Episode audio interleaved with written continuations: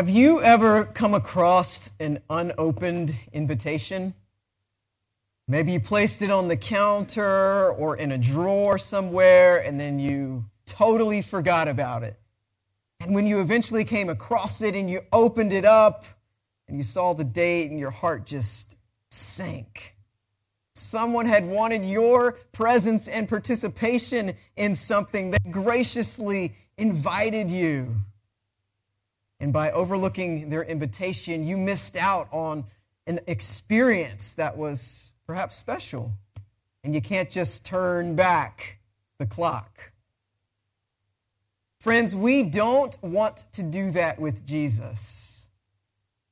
Jesus is constantly inviting us. And these invitations are too amazing to just place on the counter or in the junk drawer of our lives where they collect dust and we forget about them.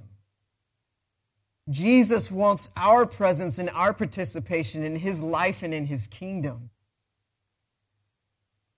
Us opening up these invitations and exploring them and responding to them and saying yes to them wholeheartedly are everything, everything for our life as a human being. Last week we began a sermon series called Invited uh, where we're exploring and responding to Jesus' invitations made in the Gospels.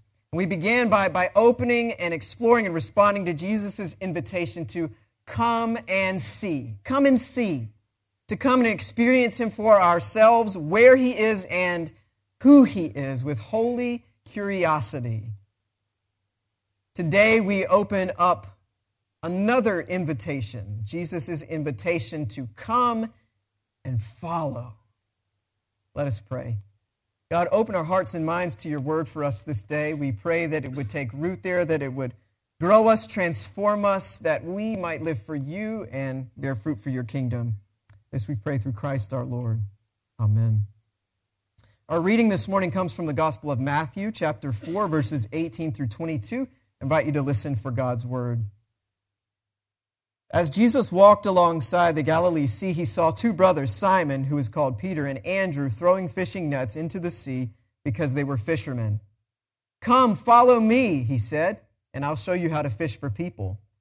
Right away, they left their nets and followed him. Continuing on, he saw another set of brothers, James, the son of Zebedee, and his brother John. They were in a boat with Zebedee, their father, repairing their nets. Jesus called them, and immediately they left the boat and their father and followed him. This is the word of God for us, the people of God. Thanks be to God. Follow me.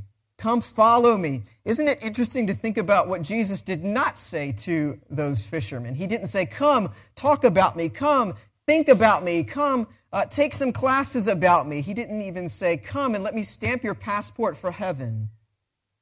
He said, Come, follow me. Journey with me leading the way. Be in relationship with me. And those disciples said, Yes. And people throughout the centuries have said, Yes. Maybe you have too. What does it mean for us today in a world that has more distractions than ever from what is truly important? In a world where our hearts are more stirred by following our stock portfolios than by praying or serving someone? in a world where commitment is just plain out of fashion, in a world where we're told if we just had more things or more house or more money or, or, or smarter, more talented kids, then we'd be whole. In a world where people are lonelier now than ever before. In a world where people are falling away from the church. In a world where we're exhausted and stressed. What does that invitation mean? First, Jesus' invitation to follow is an invitation to experience God's unconditional love. When Jesus invites those fishermen on the shore to follow him, imagine what they must have felt. Shocked, of course. Wait, wait, us? You want us to follow you? We're, we're ragged fishermen nobodies. We, we aren't even super religious folks. Sometimes we drink too much and we gamble at the local bar.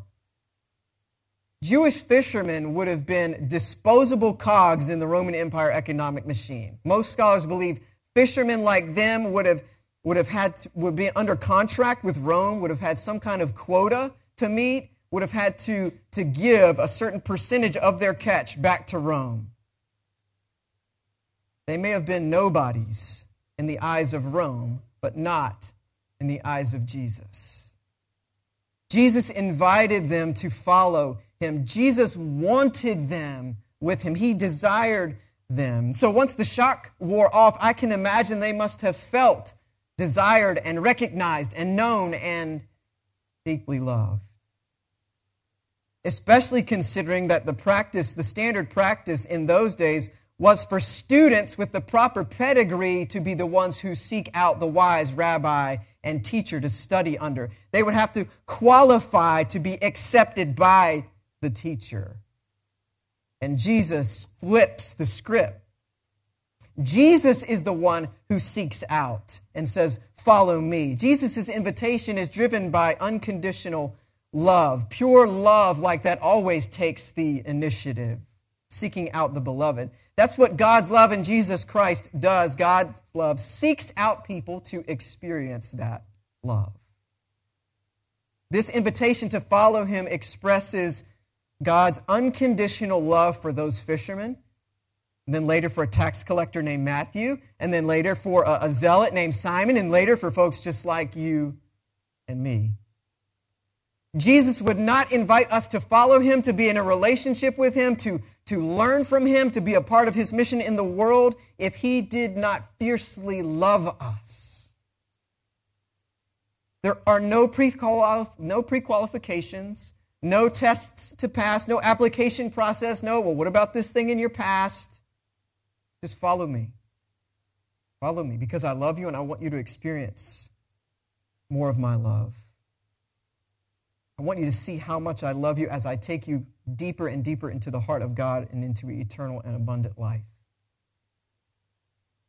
I remember coming home one time from the office from work to, um, to into the house, and one of my boys, I can't remember which one, was absolutely covered in this dirty glaze of like sweat, sticky, and dirt, right? And, and he looked at me and he extended his arms just like this, inviting me to hug him. Of course, I did accept that invitation because I knew beyond being covered in sweat and grime, this was an invitation that was even more covered in love. Follow me is an invitation completely covered, covered in the love of God. In fact, we should think of that invitation and, and our response as nothing short of a miracle of love. A miracle of love. Each and every time Jesus extends that invitation to follow him to people like those fishermen or to people like you and me, and each and every time that someone says yes to that invitation, it is nothing short of miraculous. Miraculous. Proof of God's amazing love breaking in and breaking through, having its way. Second, follow me is an invitation to committed allegiance. Committed allegiance. Literally, by definition, when you follow someone, they are before you, in front, leading. When Jesus invites the disciples and us to follow him, he's inviting us to orient the entirety of our lives in his direction, towards him, not anyone or anything else first. He's going to be first. He's going to be occupying first place. He's going to chart the course. He's going to show us the way and not the other way around. Jesus is the way, the truth, and the life when we follow him. These fishermen drop their nets and follow Jesus when he makes the invitation. It's like they're, they're tangibly demonstrating that fishing is no longer the most important thing in their lives. It was their livelihood, but not their life. It may have been at the top of their priority list, but now this man named Jesus and his agenda is. They're following him first and not where the fish are biting. It reminds me uh, of a great, maybe not so great bumper sticker that I've seen around that is directed toward tailgaters, uh, cars that follow other cars too closely. Something, by the way, that Jesus is never worried about. Jesus wants us to tailgate him. That's a good bumper sticker. But anyway, this bumper sticker says, Do you follow Jesus this closely? I roll my I roll my eyes like the first time I saw it. And then in subsequent times that I saw it, I actually started to get convicted when I thought about that sticker placed on other things in my life. Like on my smartphone or social media. Do you follow Jesus this closely? Or my bank account. Do, do you follow Jesus this close? Or my kids' activities. Do, do you follow Jesus this close? Or my work. Do, do you follow Jesus this close? Or my preferred news source. Do you follow Jesus this close? Follow me is Jesus' daily invitation to stop being distracted by things that cannot offer what he can. Follow me. Eyes here, heart here, mind here, life here. There are a lot of things, friends, in our day and age that compete for our allegiance and for our attention and for our affection. Whether we realize it or not, we follow a lot of things. Different parts of our world demand that we follow them, that they're the most important, that they'll define our lives and how great they are.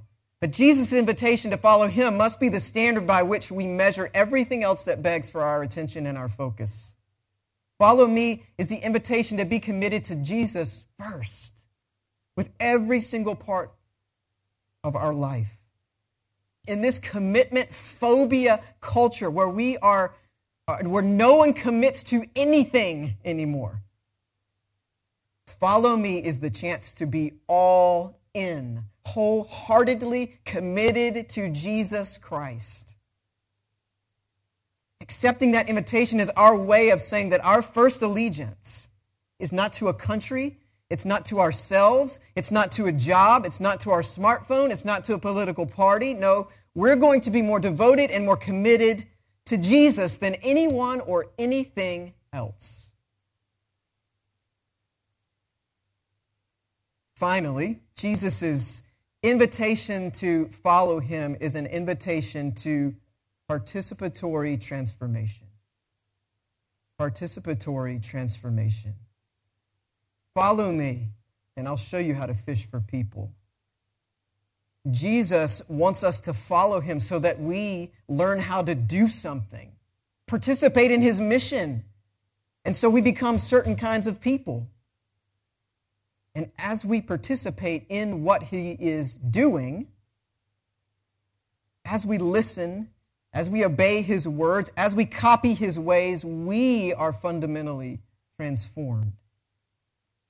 That is exactly what happens with an apprenticeship. In an apprenticing relationship, a student or, or a disciple follows and learns under the guidance of an expert or a master by being with them, observing how uh, they go about their work, and then gradually imitating it themselves and seeing their own skill set transform. When Jesus invites the disciples to follow him, He's inviting them literally to go where he goes, to watch what he does and says, to copy what he does and says, so that they become the kind of people who say and do what Jesus says and does. So that they become more like him in every part of their lives. Right after this invitation, friends, Jesus teaches the Sermon on the Mount. He wants them to become the kind of people who are salt and light, who love their enemies, who know how to pray. Jesus allows them to participate in the feeding of the 5,000. He wants them to become the kind of people who operate out of a sense of God's abundance. And so on throughout his ministry. The more and more they follow him and imitate him, the more and more they're radically transformed through his own power, the more Christ like they become. Follow me is our invitation from Jesus to become his lifelong apprentices in the ways of the kingdom of God. It's our invitation to participate with Him so that we become more like Him. Because there's not going to be just this sitting around and waiting for heaven to finally come alive and be changed and transformed. Follow me, Jesus says. I've got amazing work for you to do. Stop, start, not stop. I'm used to my kids saying, stop copying me. Start copying me, Jesus says, and your life is going to be transformed in the here and now. This is a daily invitation inviting a daily response. Our task is to be attentive always to Jesus and to what we're doing at the moment. Uh, I was and am very fortunate to have a, a father who is skilled at a, a, wide variety of things, very handy and skilled when it comes to carpentry and, and car repair and just in general fixing things. And I've worked side by side with him on, on a number of projects over the years and have tried to, to soak up uh, so much knowledge, as much knowledge as I can. And so much of what I've learned through participating with him is not just what to do with a particular project or, or a tool, but how to do it and how to use a particular tool. And so it's not just what would Jesus do, it's how would Jesus do it. Following Jesus in our daily lives means constantly asking ourselves as a parent or a neighbor or a coworker, how would Jesus deal with kids or with neighbors or with colleagues? How would he work at this job? How would he write this email? How would he deal with this conflict? How would he spend this money? How would he arrange this calendar? How would Jesus address this policy or situation? And then gradually, through companionship with him, through apprenticeship with him, his ways and His words become our ways and our words. We start to take on more of His character. We don't have to ask, What would Jesus do? because we know what Jesus would do because we've been journeying with Him so closely, been following Him. Yes, that means because of Jesus, we will, we will end up in places we've never imagined, doing things we've never imagined, with people we never imagined, and in the process being transformed like we never imagined so that at some point we're following Jesus so closely that when people think about Jesus, they can't help but also think of you and me. Follow me, Jesus invites.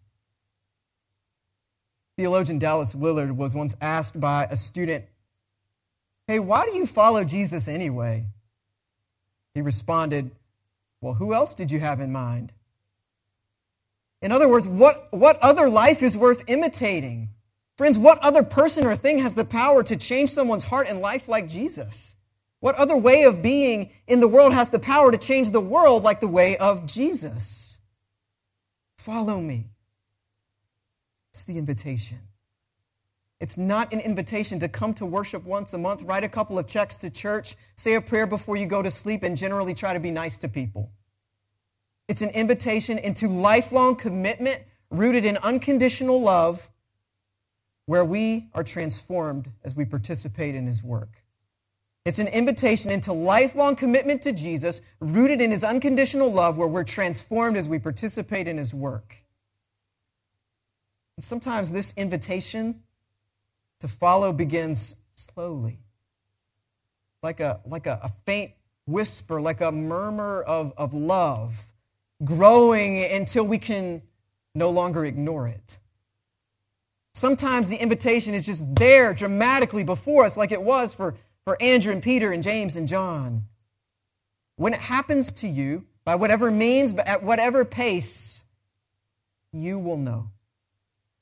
You will know.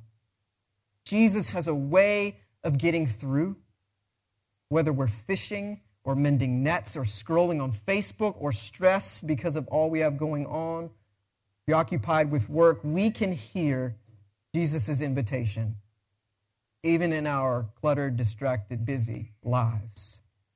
Follow me in the midst of parenting our kids. Follow me when we step into work. Follow me when we start school. Follow me when it's hard to forgive. Follow me when you have a tough decision to make. Follow me when we see injustice and harm around us. Follow me when it comes to our calendars and our bank accounts. Follow me when it comes to how we live in our neighborhoods. Follow me when it comes to serving and loving those in need. Follow me. I mentioned a bumper sticker earlier. I've also seen another one about tailgating, following too closely, that says, You're so close, you might as well get in. Friends, that's exactly what Jesus wants when he says, Follow me. He wants us following so closely that we just get on in to the kingdom of God. He wants us following so close that the dust from his sandals rubs off on us. So may all of us accept that invitation for the first time and over and over and over again to come and follow so that at the end of the day, we notice we're a little dusty and also transformed. In the name of the Father, Son, and Holy Spirit. Amen.